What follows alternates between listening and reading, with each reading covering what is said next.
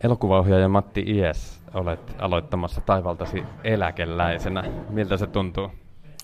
Häilyvältä voi sanoa jollain tavalla, tota, että eihän näissä hommissa niin kuin eläkkeelle mennä, mutta nyt, nyt loppuu Yle duunit, mutta toisaalta kai jotain muuta tulee tilalle.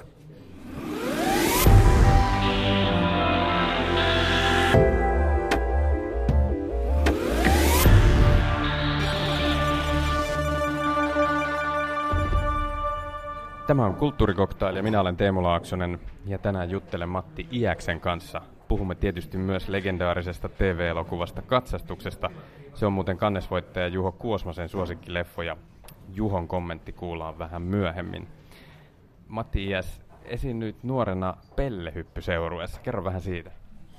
No mä harrastin uimahyppyjä ja mä olin nuorin, nuorin kaveri ja tota, mut sitten aina laitettiin tynnyriin, kun pellehyppykilpailut alkoi ja mä joudun siellä tyndyrissä sitten semmoisen pienen paukun kanssa odottelemaan, kun kisat alkavat ja tietyllä iskulla sitten sytyttää se paukku ja hajottaa se tynnyri ja tipahtaa sieltä kymmenestä metriltä turvalleen veteen ja mä teen sitä aika monta vuotta ja voi sanoa, että se sattui.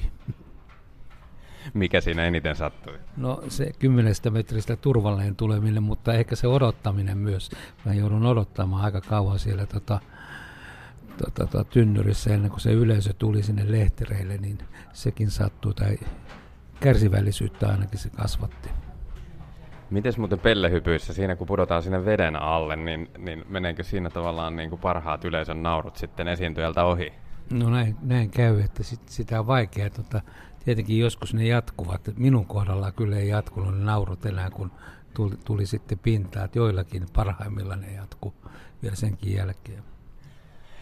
Tämä on tietysti sillä tavalla hauskaa, että, että sun elokuvat tunnetaan myös.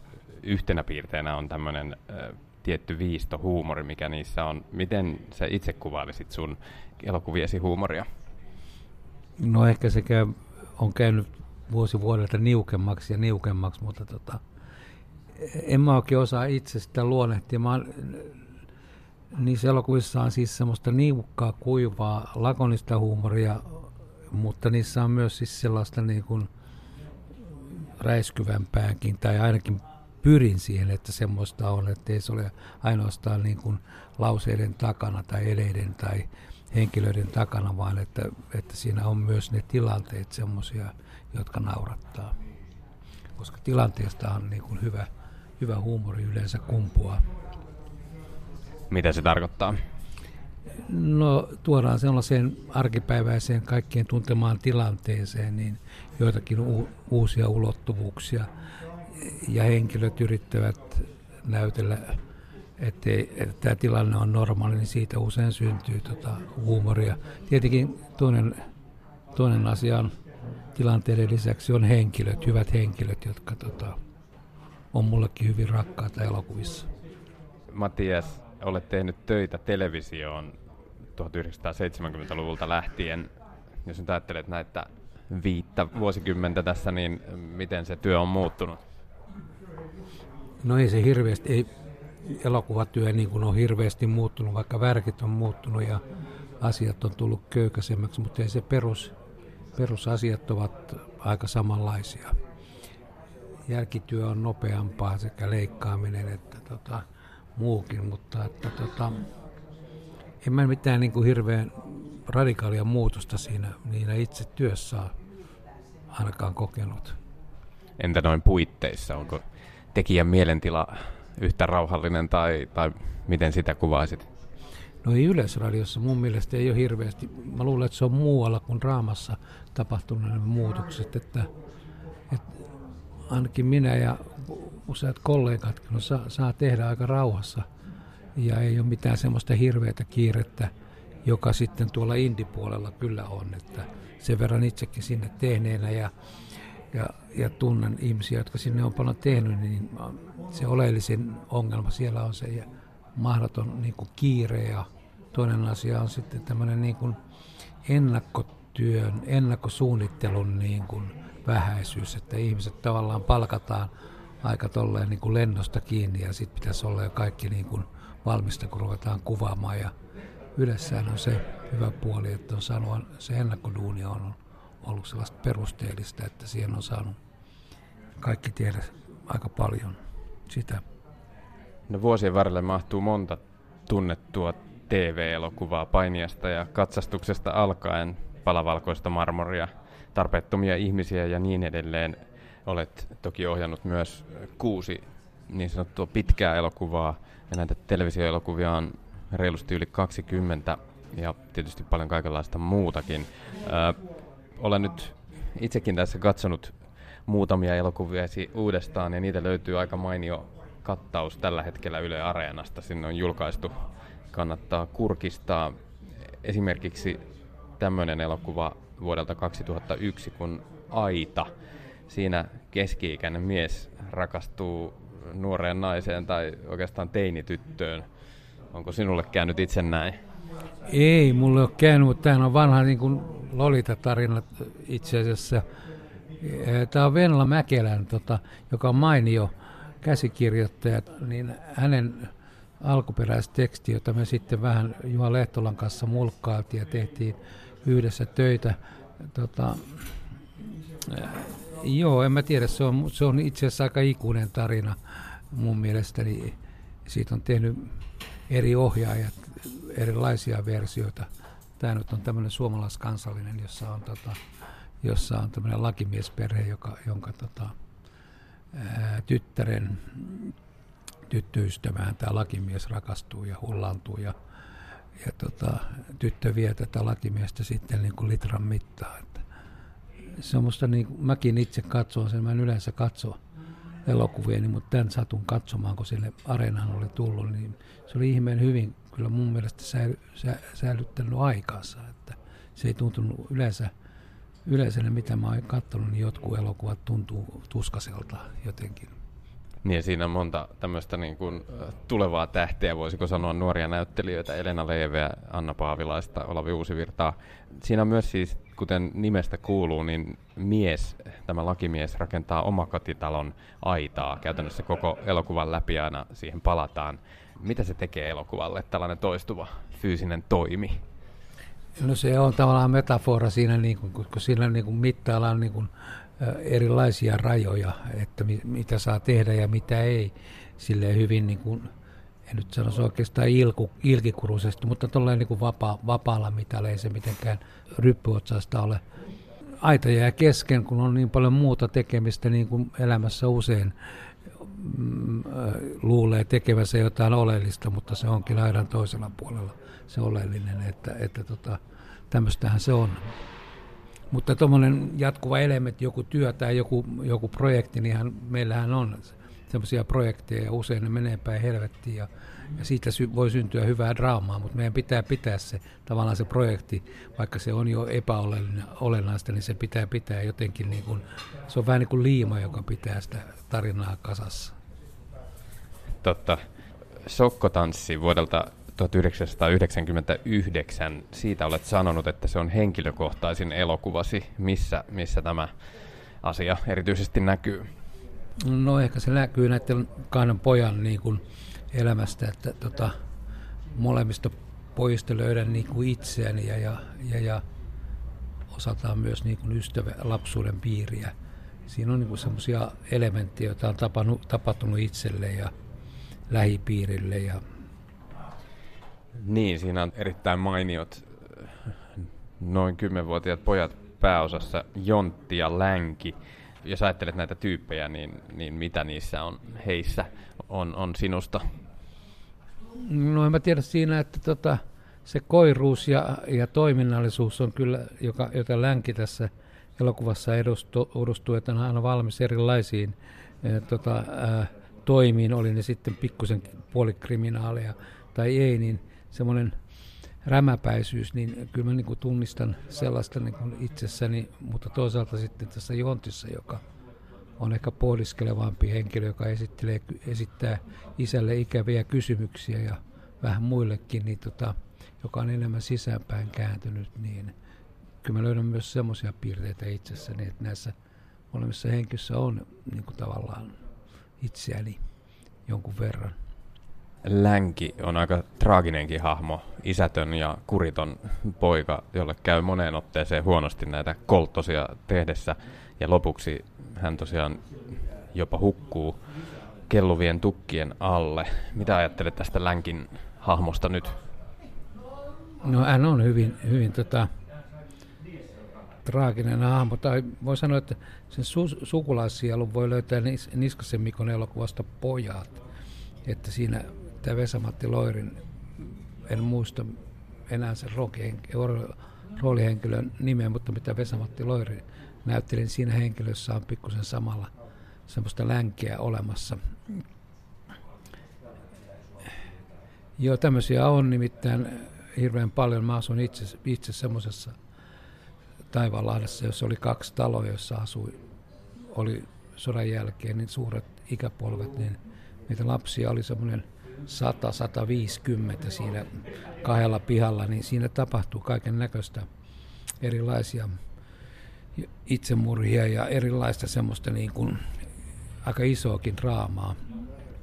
Sieltä tämä tavallaan tämä, tämä Sokkotanssin tarinakin kumpuaa ja osaltaan myös se nimi, että hyvin, hyvin sattumavarasta jotenkin ihmiselo tuntui olevan silloin, että kaiken näistä tapahtui. Siinä on myös tämä isän ja pojan suhde tärkeä. Mitä Matti Ies itse ajattelee, että millaista on olla isä?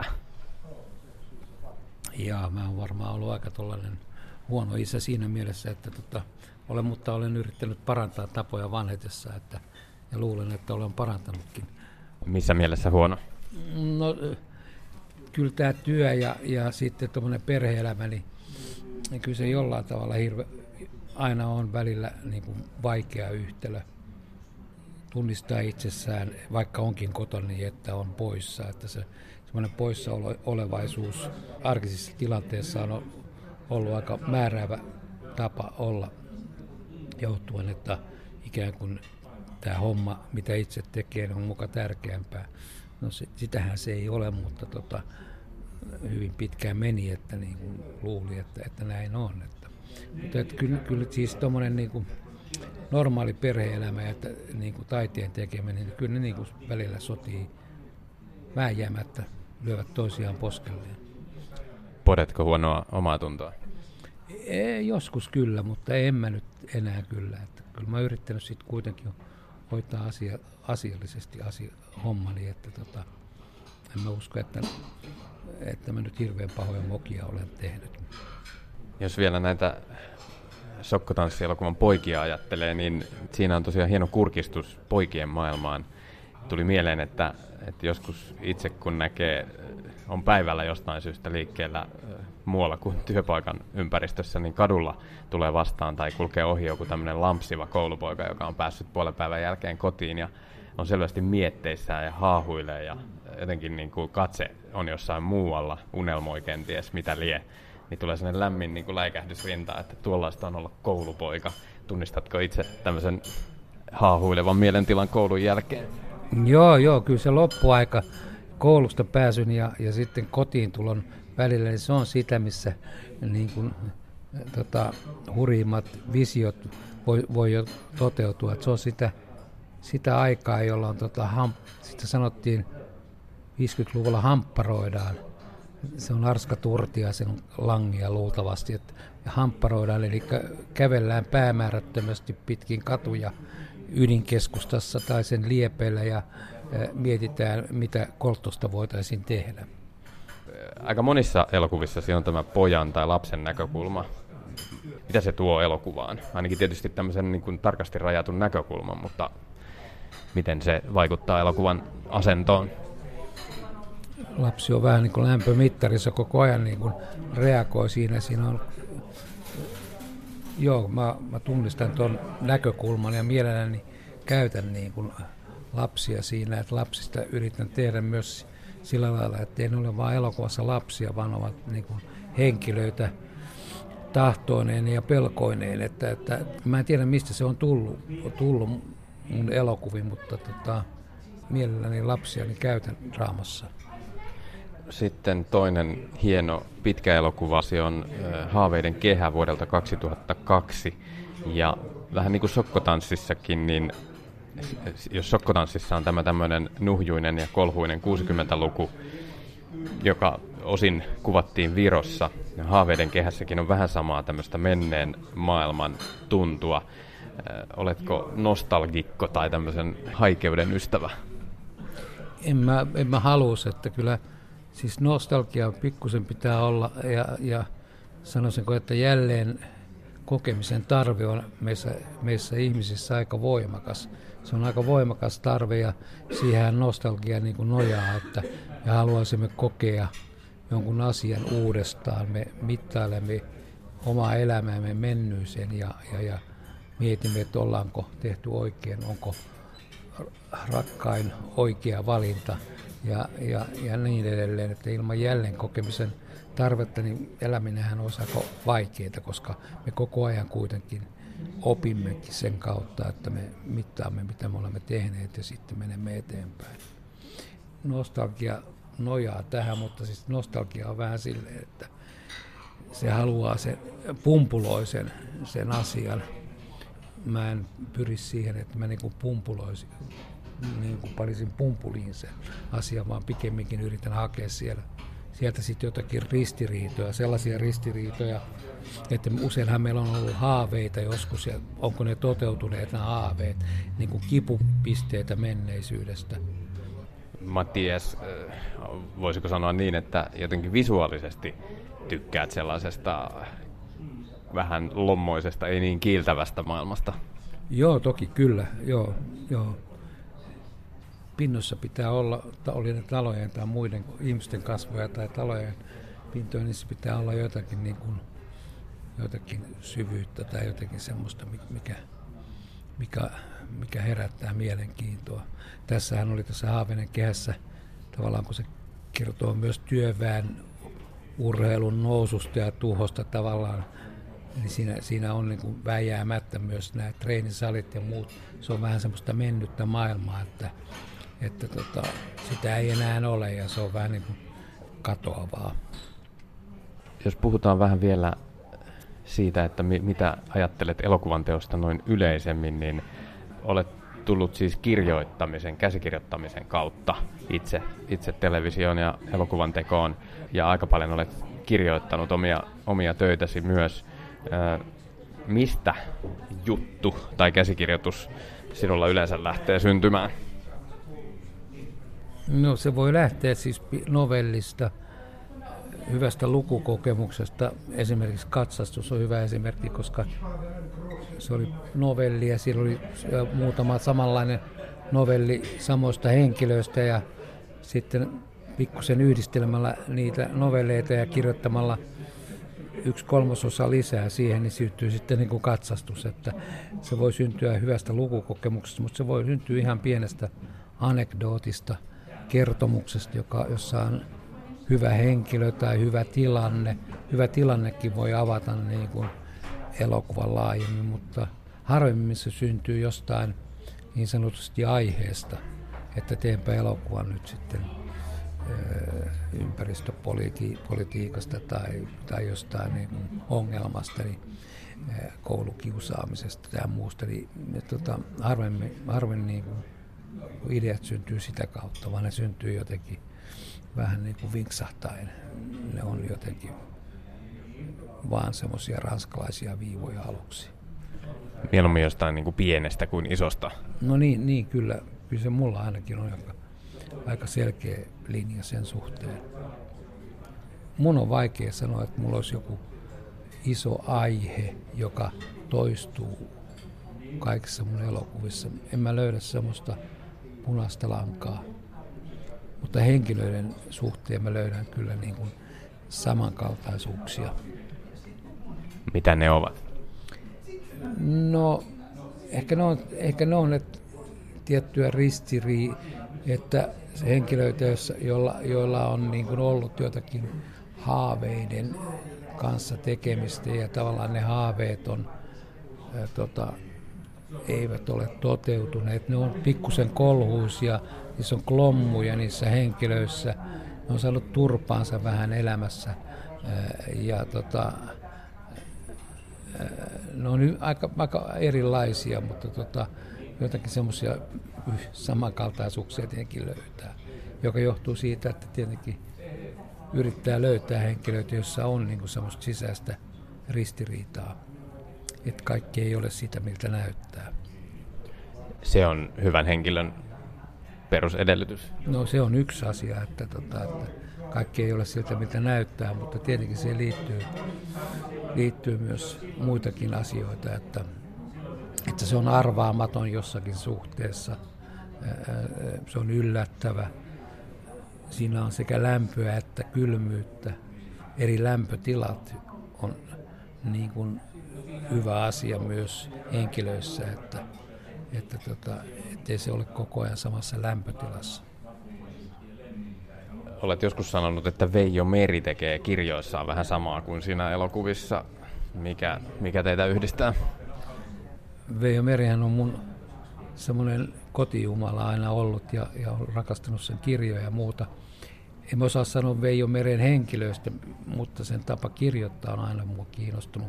Ja se toteavaisuus ja lakonisuus, joka hänen huumorissaan on, niin on, on niin kuin ihailtavaa.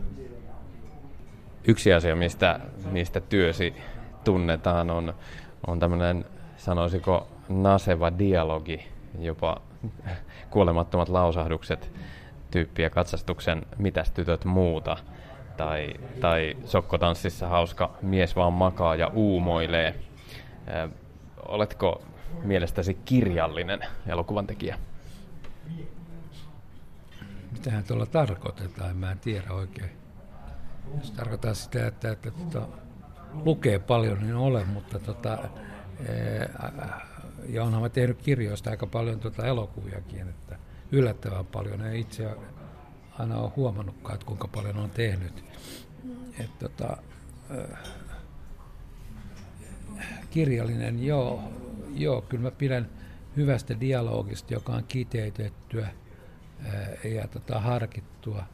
Mustaakin Kaurusmäen dialogi on, vaikka joidenkin mielestä se on niin kuin, ää, kulmikasta ja se ei soi heidän korvaansa musta se, mutta se on hyvin tyylikästä dialogia.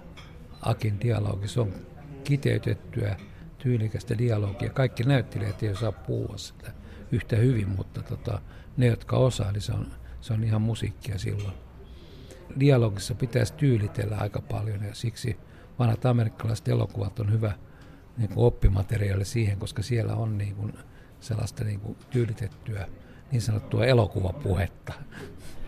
Millainen on siis hyvä elokuvan repliikki? Se on lyhyt e, kiteytys, kiteytys asioista, joka, joka, joka, joka voi samalla naurattaa, mutta joka, joka myös niin kuin herättää ajatuksia.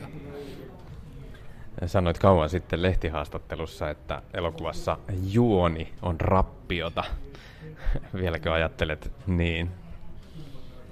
No joo, se oli kärjistetty sanottu ja johtuu siitä, että itse on huono, itse on huono juonessa, että, että tämä huono juonen kehittelijä, se ei ole ehkä niin kuin, tota, mun, mun niin kuin parhaita puolia, mutta tarkoitan sitä, että että kun tarina, tarinassa kuitenkin henkilöt on keskiössä, hyvässäkin tarjossa, ei dekkarit, dekkareita on tuhansia tuhansia, satoja dekkareita, mutta muutamat elävät jatkuvasti. Ja miksi ne elävät? Ne elävät ainoastaan että, päähen, että ne on hyvin kirjoitettuja päähenkilöitä, Megre tai joku muu. Niin se rikos on niin kuin vanhaa tavaraa, ne juonet, mitä rikoksessa tapahtuu, on ne käänteet ja muut, ne on aika sellaista niin kuin klass, että sitä tapahtuu ja tapahtuu, se niin kuin oppii kuka tahansa meistä. Mutta tota, miten kirjoittaa hyvä henkilö ja hyvät henkilöt siihen niihin tarinoihin, niin se on, se on niin kuin taito mun mielestä ja se on sitä havainnointia, joka on musta niin kuin oleellista ja siinä, niin kuin, siinä niin kuin roskaviihde ja taide niin kuin eroaa, että että viime kädessä, vaikka ne käyttää samaa niin kuin juonimateriaalia ja muuta, mutta silloin kun sit sen näkee siitä kyllä hyvin äkkiä, että miten ne henkilöt on kirjoitettu sitten. No henkilöitä esittävät sitten näyttelijät ja, ja se on ohjaajan työssä erittäin keskeistä, miten löytää oikeat näyttelijät ja miten ohjata heitä. Matti Ies, kun sinä valitset näyttelijöitä, niin mistä tiedät, kuka on se oikea? En mä tiedäkään, mutta tota, sehän on aina riski peliä ja sit kannattaa ottaakin riskejä sillä lailla, että kyllä sen perusporukan löytää aika nopeasti jo kirjoittaessa ja muuta.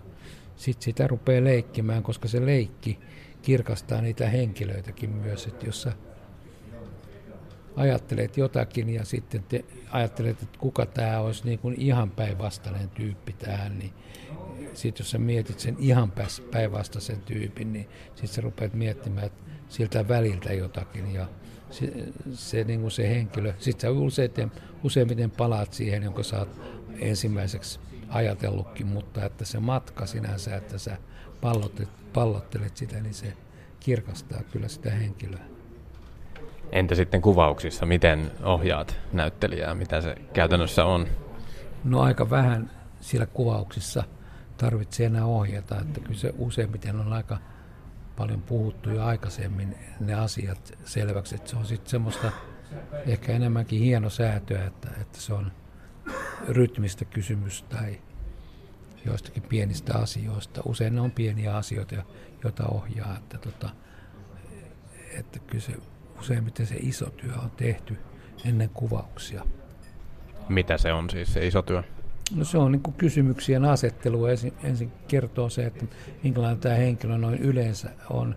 Sitten näyttelijä kyselee, minä kyselen takas ja sitten se näyttelijän käsitys siitä henkilöstä ja mun käsityksen siitä henkilöstä tavallaan sulautuu. Eikä välttämättä tarvitse aina niin hirveästi puhuakin, ne on semmoisia asioita, jotka näyt, hyvät näyttelijät tietää, että kyllä mä, mä niin kuin, mitä vanhemmaksi mä oon tullut, sen vähemmän mä puhun näyttelijöiden kanssa, koska mä jotenkin tota, luotan näyttelijöihin aina enemmän ja enemmän. Mitä sanoisit, että millainen on hyvä, hyvä näyttelijä? Hyvä näyttelijä on semmoinen, että se näkee itsensä siinä koko, kokonaisuudessaan että se osaa katsoa myös sitä elokuvassa varsinkin, katsoa paikkaansa siinä elokuvan kokonaisuudessa, siinä koko kontekstissa. Ja tota, kun se on oivaltanut sen, niin silloin sit se ei lähde niin kuin sooloilemaan lisää, vaan se niin kuin y- ymmärtää sen energiakentän. Sitten niin kun, sit mennään omaan roolityöhön, niin sitten, sitten niin kun se hakee sellaisia pieniä totuuksia, joita näyttelijän pitää hakea että se osaa fyysistää henkilönsä ja esittää kysymyksiä, ikäviä kysymyksiä ohjaajalle ja itselleen ja, ja tota, tekee kotityönsä ja, ja tota, on hilpeällä päällä ja innokas tota, hommissaan. En mä tiedä. On niin paljon erilaisia näyttelijöitä, on vaikea sanoa siis, että jotenkin metodia, että minkälainen on hyvä näyttelijä on nä- hyviä näyttelijöitä, jotka varmaan ei esitä isoja kysymyksiä ja ei tee sitä, mutta ovat silti hyviä, mutta tota, on huomannut, että se variaatio on niin kuin valtava, että erilais, eri ihmiset keskittyvät eri lailla. Jotkut puhuu paskaa, jotkut haluaa olla yksikseen. Kaikki on hirveän niin kuin yksilökeskeistä ja se on minusta niin kuin asia, joka ohjaajan pitää hyväksyä, että ohjaajan pitää jollain tavalla sopeutua erilaisten näyttelijöiden maailmaan, eikä niin, että, että tota, ohjaaja pakottaisi näyttelijät omaan maailmaansa sillä lailla puoli väkisin, koska näyttelijät kuitenkin menevät aina ohjaajien maailmaan, mutta kukin, tekevät sen, kukin tekee sen omalla tavallaan. Esimerkiksi Sulevi Peltola on esiintynyt aika monessa sinun elokuvassasi. Miksi?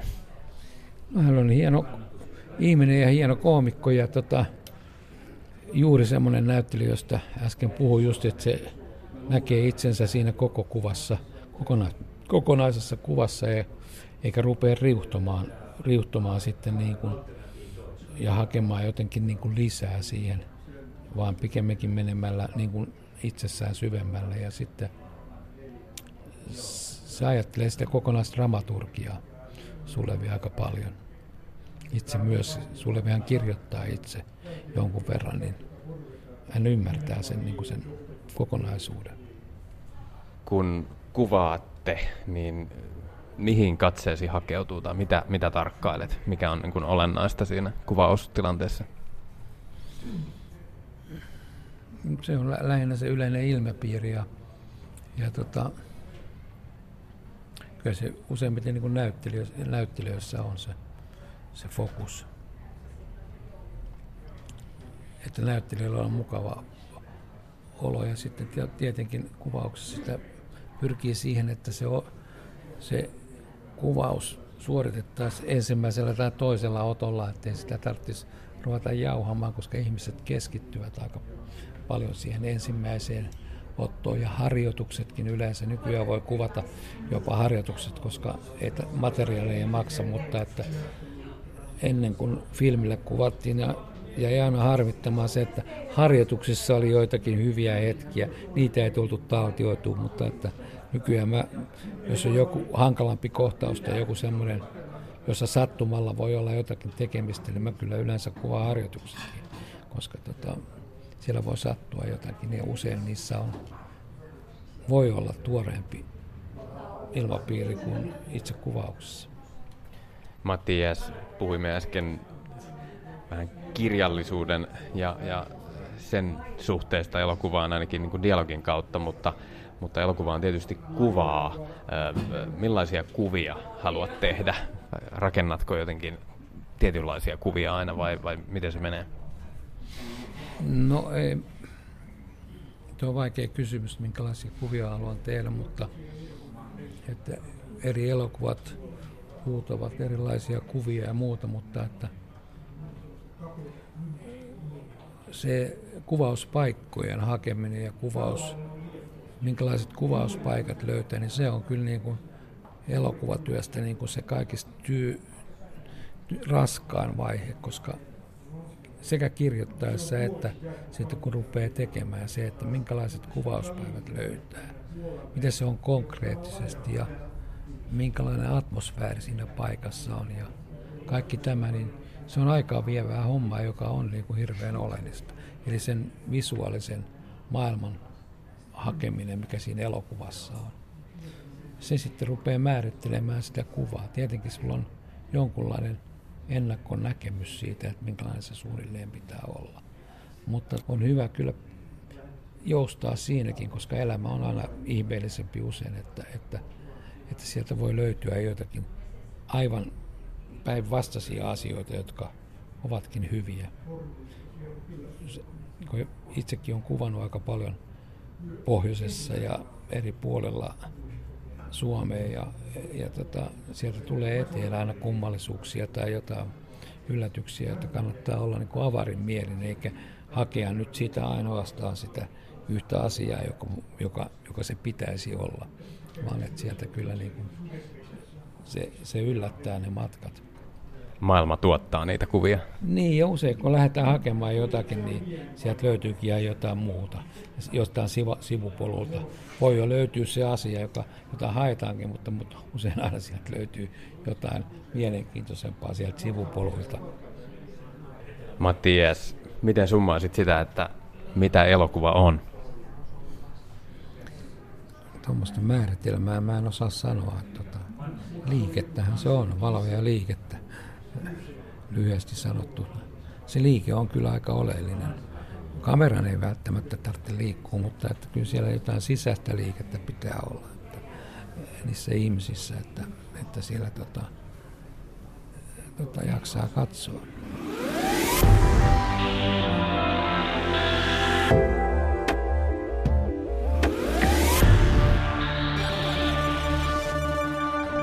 Kulttuurikoktailin vieraana on tänään elokuvaohjaaja Matti Ies. Näyttelijä Vesa Vierikon mukaan olet hyvä kokki. Mikä on bravuurisi? Kyllä mä luulen, että ne on kalaruuat, kun mä kalastan itse niin paljon, että se on niin ahvenfileiden erilainen valmistaminen erilaisten soosien kanssa, niin eikä se on mun bravuri. Vaikka vanhemmiten on kyllä laiskistunut, että se ihan pelkkänä paistettuna se file on ihan hyvä. Mikä sinua pelottaa? No ehkä varmaan tässä ja sen erilaiset sairaudet tai semmoinen, että, että rampautuu jollain tavalla, että ei pysty liikkua. liikkumaan. on huomannut nyt, että, että, että sellaiset asiat rupeaa niin kuin pelottamaan, että, että jos on vaikka sprakaa, niin ei voi tehdä sitä ja sitä. Tai, tai sitten, että muisti menee kokonaan. Mikä sinua naurattaa? No nämä samat asiat, että kyllähän tämä aika naurettavaa on, että, että tässä rupeaa niin kuin erilaisia tällaisia pelkoja tulemaan, mutta,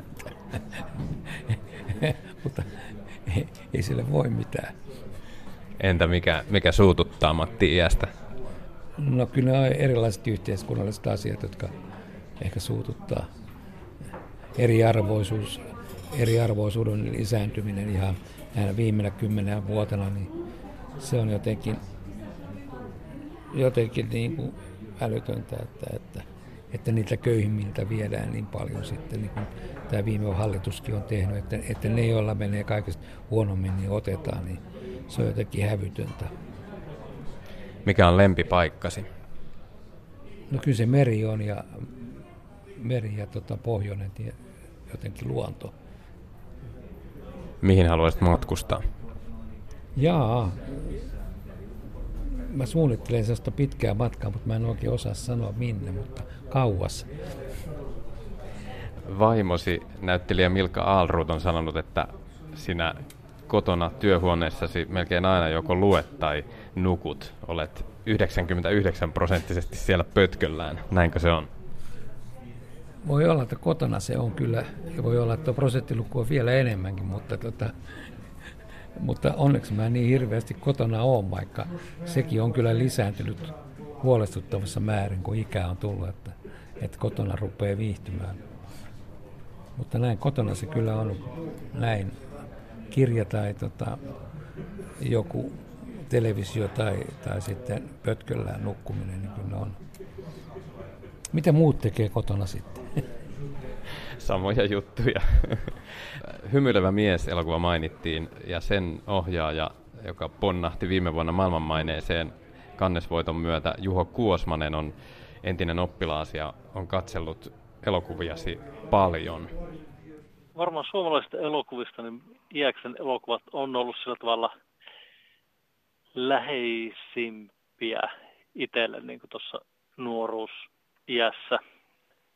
Verrattuna vaikka Kaurismäen elokuviin, jolla on niin kuin vielä voimakkaampi semmoinen oma tyyli, niin nämä on, nämä on ollut, niin kuin, josta todella paljon pidän, mutta että, että Iäksen elokuvat on, niissä on ollut joku semmoinen kotoisampi tunne, niiden, niiden se semmoinen kuiva, kuiva huumori ja, ja hyvin humaani katse näitä erikoisia hahmoja kohta, joita ne usein kuvaa, niin, niin se on ollut tosi esimerkillinen. Varmaan vaikka en ole koskaan tietoisesti pyrkinyt ketään ohjaajaa matkimaan, niin, niin varmasti vaikutuksia näistä on tullut tietenkin kaikesta hyvästä, mitä elämässään kohtaa, niin siitä varmaan jotain jää. Tuleeko jotain niin kuin erityisiä suosikkeja mieleen? No varmaan tietenkin tämä kulttiklassikko, joka Kokkolan kirjastossa oli todella kuluneella VHSllä lainattavissa, eli katsastus nyt on tietenkin elokuva, jota on tullut katsottua useampaa kertaa ja nauraskeltua. Ja no, se on, se on todella hyvä, vaikka tiedän, että Matti itse ei, ei sitä ainakaan ymmärtääkseni lopusta pidä, mutta, mutta se, on, se on mahtava elokuva, mutta sitten siellä on muitakin, tietenkin Haaveiden kehä on hieno elokuva, painia, sokkotanssit. No siellä on, siellä on niin todella paljon hyviä leffoja, joista nyt nämä tuli nyt niin kuin ekana mieleen. Jos ajattelet vaikka katsastusta, niin onko sulla joku lempikohta siitä tai mikä niin kuin hykerryttää nyt vuosien jälkeen erityisesti, jos pitäisi palauttaa mieleen? Katsastushan on täynnä tietenkin täynnä one-linereita, joita ihmiset osaa ulkoa. Ja viimeksi lainasin tota Göteborgin festareja aikaan tätä ruotsalaista vittuilua repliikkiä, joka, joka on tota, hyvä. Mutta siinä on, musta tuntuu, että siinä ikään kuin se näyttelijöiden ja ohjaajan ja sitten tekstin niin kuin se yhdistelmä, se, se, se maailma, niin se ei, se ei ole pelkästään vaan näitä one tietenkään, vaan että se on, se on jotenkin, se tuntuu kaikkien näiden henkilöiden niin omalta. Vaikka ymmärtääkseni tekijät on aika paljon Helsingistä tapahtumat sijoittuu tuonne pohjoiseen, niin silti se tuntuu jotenkin niin heidän omalta huumorilta, että musta tuntuu, että se, se mahdollistaa semmoisia, että on pieniä yksityiskohtia, vaikka Vesa Virikon näyttelyt, jotka on ihan niin kuin täynnä semmoisia todella pieniä nyansseja, jotka on ihan käsittämättömän herkullisia. Varmaan useiten mielessä se, siinä on, häntä kerran vuodessa, kun auton katsastukseen, niin, niin se nöyryyttävä, nöyryyttävä tota, niin, niin, kokemus sieltä katsastuskonttorissa, missä sitä autoa sille, niin kuin, ihan liian kova kourasesti käsitellään ja se tavallaan se tulee niin vastaan joka kerta, kun auton katsastaa. Oliko Matti Iäksellä myös joku tämmöinen ohje aloitteleville elokuvaohjaajille? Joo, Matin ohje, en muista missä tilanteessa se tuli, mutta on sitä monen kertaan lainannut tee hyvä alku ja onnellinen loppu ja pistä väliin jotain paskaa. Niin se, niin kuin, se oli minusta ehkä se koke, kokeneen elokuvaohjaajan aika suorasukainen kommentti. Kyllä. Että se myöhemmin miettinyt, että se väliin jotain paskaa, niin sehän saattaa olla tämmöistä draamallista aineesta jotain, missä tapahtuu jotain ei suotavaa. Ikäviä asioita. Niin. Alkuun mä ajattelen että sitä vaan ihan pelkkänä vitsinä, mutta, mutta ikä, ikään kuin tossahan se on se koko elokuvan dramaturginen konsepti. Juho Kuosmanen, onko sinulla jotain terveisiä tai kysymys, jonka haluat heittää Matti Iäkselle? Jos joku toinen hyvä ohje tulee vielä povaarista, niin, niin, niin mielellään, mielellään kuulisin. Ja, ja tietenkin haluan toivottaa hyvät eläkepäivät. Tosin epäilen vahvasti, että ettäkö hän oikeasti työnteon lopettaisi. Toivon, että ei. Näin sanoi nuorempi elokuvaohjaaja Juho Kuosmanen. Matti Iäs, miten on? Aiotko nyt lopettaa elokuvan teon? En missään tapauksessa. Kyllä mä näitä metkuja ajattelin jatkaa vielä. Hyvä. No entä sitten Juho Kuosmanen muisteli tällaista ohjetta aloitteleville elokuvan tekijöille. Noinko se meni? Joo, mä en ihan muista. Kyllä mä varmaan on just sanonut, että alussa ei saa tehdä virheitä ja loppu pitää olla tota, jämäkkä, mutta lopus, tota, keskikohdassa voi sitten voi tehdäkin virheitä, niitä ei ehkä kukaan niin tarkkaan enää siellä huomaa. Mutta tämä on se ajatus, mitä mä nyt täällä sanon, että alun pitää olla hieno ja, ja onnellinen, voi olla onnellinen tai onneton loppu, mutta sen pitää olla hyvä loppu. Ja keskikohdassa voi olla jotain paskenpaikkikohtauksia. Onko jotain muuta ohjetta, niin kuin tuossa Juho kaipaili? Että unohtaa nämä ohjeet. Se on ehkä paras ohje. Aivan totta. No siinä nyt mainittiin sitten tämä katsastus, joka sinun tahdostasi riippumatta aina mainitaan, kun Matti Iäksestä on puhe. Katsastus siis vajaa tuntinen TV-elokuva vuodelta 1988. Katsoin sen itsekin tuossa uudestaan taas aika monetta kertaa. Siinä on siis tämmöinen miesporukka, joista yksi, yksi on juuri menossa naimisiin ja tulossa isäksi ja, ja sitten ollaan vähän siinä nuoruuden ja, ja aikuisuuden välillä kipuillaan. Miten itse kuvailisit näitä mieshahmoja, Vilteriä, Öviniä ja Junnua? Ja reippaita vesseleitä ne on kyllä, ei, ei siinä mitään. Tota, ne on semmoisia tunnistettavia henkilöitä. Mä luulen, että se, sen katsastuksen suosion perustana on myös se, että toki se on myös se, että auton katsastus on auton katsastusta ja meillä on kaikilla siihen jonkunlainen suhde, mutta, mutta nämä, nämä tota, henki, perushenkilöt siinä, niin ne on niin kuin, eh, jätkäporukat usein liikkuvat kolmi, kolmiossa. Tämmöinen kolmio on aina aika yleinen ja, ja mä luulen, että se tunnistettavuus tulee tätä kautta myös, että siellä on yksi rämäpää ja yksi tolkunmies ja sitten yksi siltä väliltä. Ja tota, siksi, siksi, siksi, se, siksi se toimii. Niin siinähän on tämmöinen jätkäporukoissa aika tyypillinen keskinäinen vittuilu, joka on sitä sosiaalista liimaa, että kukin vuorollaan tavallaan saa osumaan, mutta, ja sillä hetkellä suututaan, mutta se ei sitten loppujen lopuksi haittaa. Totta, joo, toi on ihan totta, että, että se nälvimisen ja vittuulun polveilu siinä elokuvassa on myös hirveän oleellista. Että, että sama ilta ja joku on kunkku hetken, mutta hyvin nopeasti sieltä tullaan alas. Katsotko nyt 67-vuotiaana tätä vanhenemisteemaa toisin silmin? No en mä, en mä oikeastaan osaa katsoa sitä.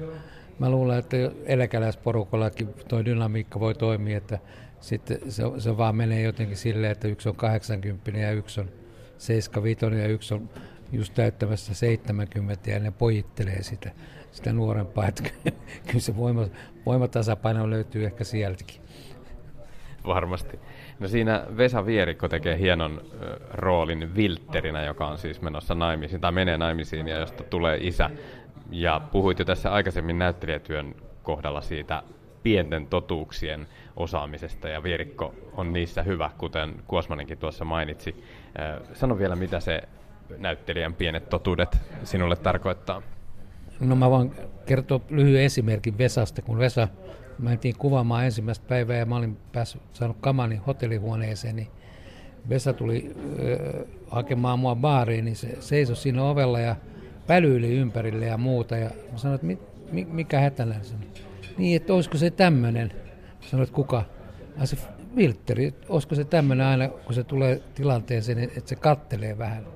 Kattelee ympärille, että miten toi sähkölinja menee noin ja miten noin jalkapaneelit on laitettu ja vähän näin. Että se aina, aina niin kuin eh, kattelee, niin kuin, miten täällä on laitettu talo tai mikä auto tai muu tai mikä tahansa, niin se aina vähän niin kuin näin.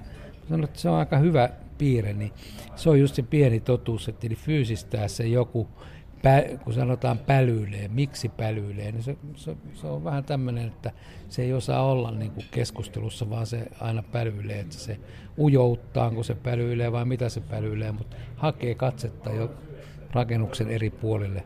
Siitä tulee hirveän mielenkiintoinen henkilö.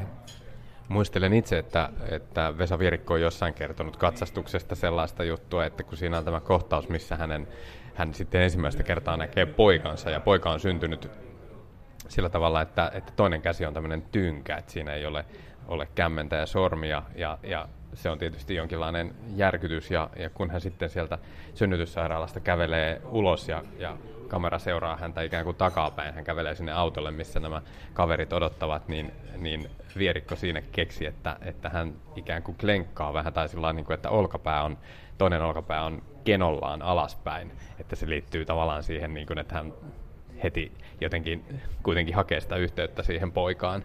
Muistatko tällaista? Muistan, joo, oikein hyvin. Se on, muistan sen kuvankin oikein, kun se, se, se on hieno eh, esimerkki siitä, että miten niin kuin laajassa kuvassa – pitää keskittää, näyttelijän pitää keskittää tavallaan siihen kävelyyn tai siihen olemukseen, niin kuin ryhtiin ja muuhun, niin kuin, sillä pystyy kertomaan surua tai myötätuntoa ja muuta, ja Vesa sillä kävelyllä, niin se, se vaikka se on selin ja loittonee autoa kohti, niin, niin tota, siinä on hyvä tunne siinä kuvassa.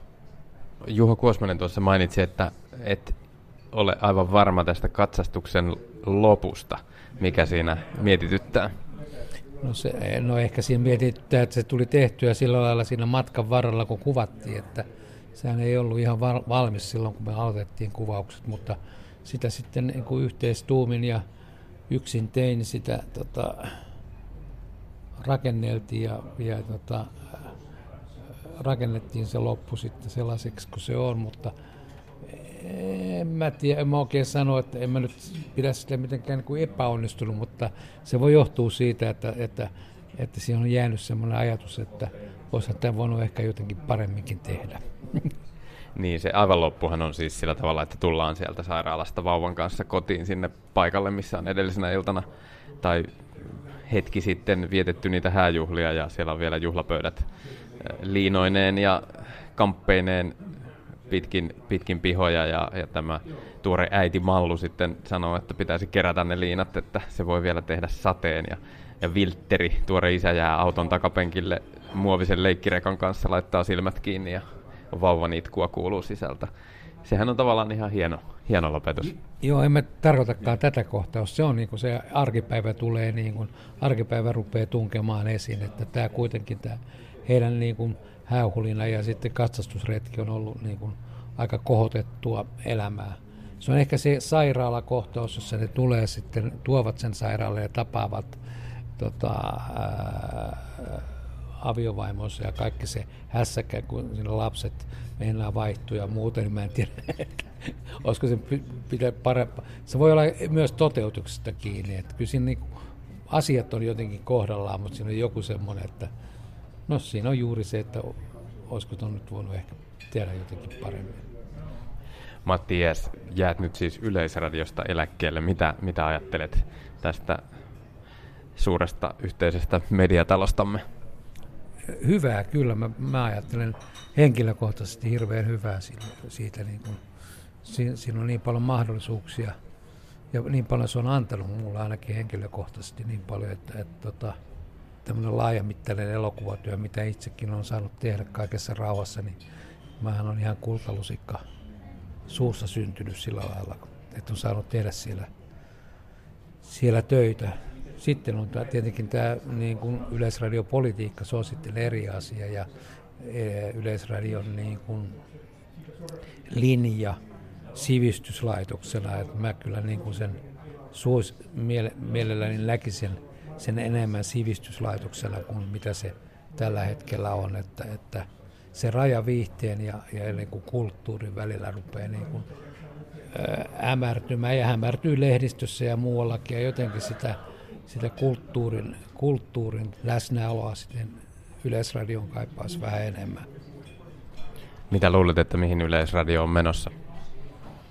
En tiedä, koska sen sitä linjaa, Yleisradion sitä linjaa pitää vetää, ei indituotantolaitokset jolle rahaa annetta, joka sinänsä on ihan hyvä asia, että, että ei mulla ole mitään indituotantoja vastaan, päinvastoin. Et, mutta Yleisradion eh, henkilöiden sitä linjaa, sitä, sitä isoa linjaa pitää vetää. Eh, se, että se, se niin kuin ulkoistetaan jonnekin muualle, niin se, siitä ei kyllä hyvää tule, että se, se tuottajien ja, ja johtajien tavallaan Yleisradiossa pitää vetää sitä kulttuuripoliittista linjaa ja jotenkin se kulttuuripoliittinen linja on välillä vähän hakoteissa. Kulttuuria sinne pitäisi saada niin kuin hyvää kulttuuria, mä en tarkoita tylsää kulttuuria, vaan kulttuuria hyvin moni, monimuotoisesti, niin se on oleellinen tehtävä. Nyt siitä tuntuu, että Yleisradiosta on tulossa vain uutis- ja ajankohtais- ja urheilulaitos sanoit, että et aio lopettaa elokuvan tekoa. Mitä, mitä sillä rintamalla seuraavaksi? No, ei tässä nyt toki oikein muuta. Sellaista tota, paria käsikirjoitusta tässä, niin kuin, en mä osaa viitti sanoa niistä vielä sen kummempaa, mutta tota, paria käsikirjoitusta mä tässä niin kuin, yritän työstää. Televisio vai elokuva, pitkä TV-sarja, mitä? Ä, niin kuin pitkän elokuvan käsikirjoitusta, joo, joo. Aloitit aikanaan siis tekemällä lastenohjelmia ja joskus muistan, että olet sanonut, että olet suunnitellut myös pitkää lasten elokuvaa. Onko sellainen vielä joskus tulossa?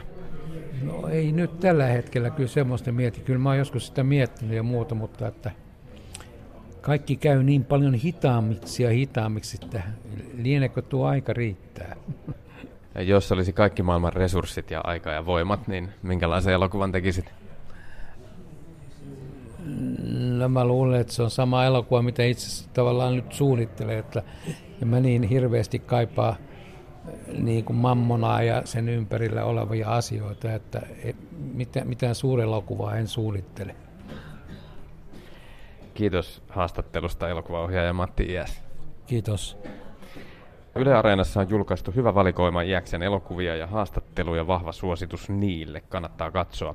Äänessä oli tänään Teemu Laaksonen, kulttuurikoktail taas viikon päästä. Nyt hyvää viikonloppua.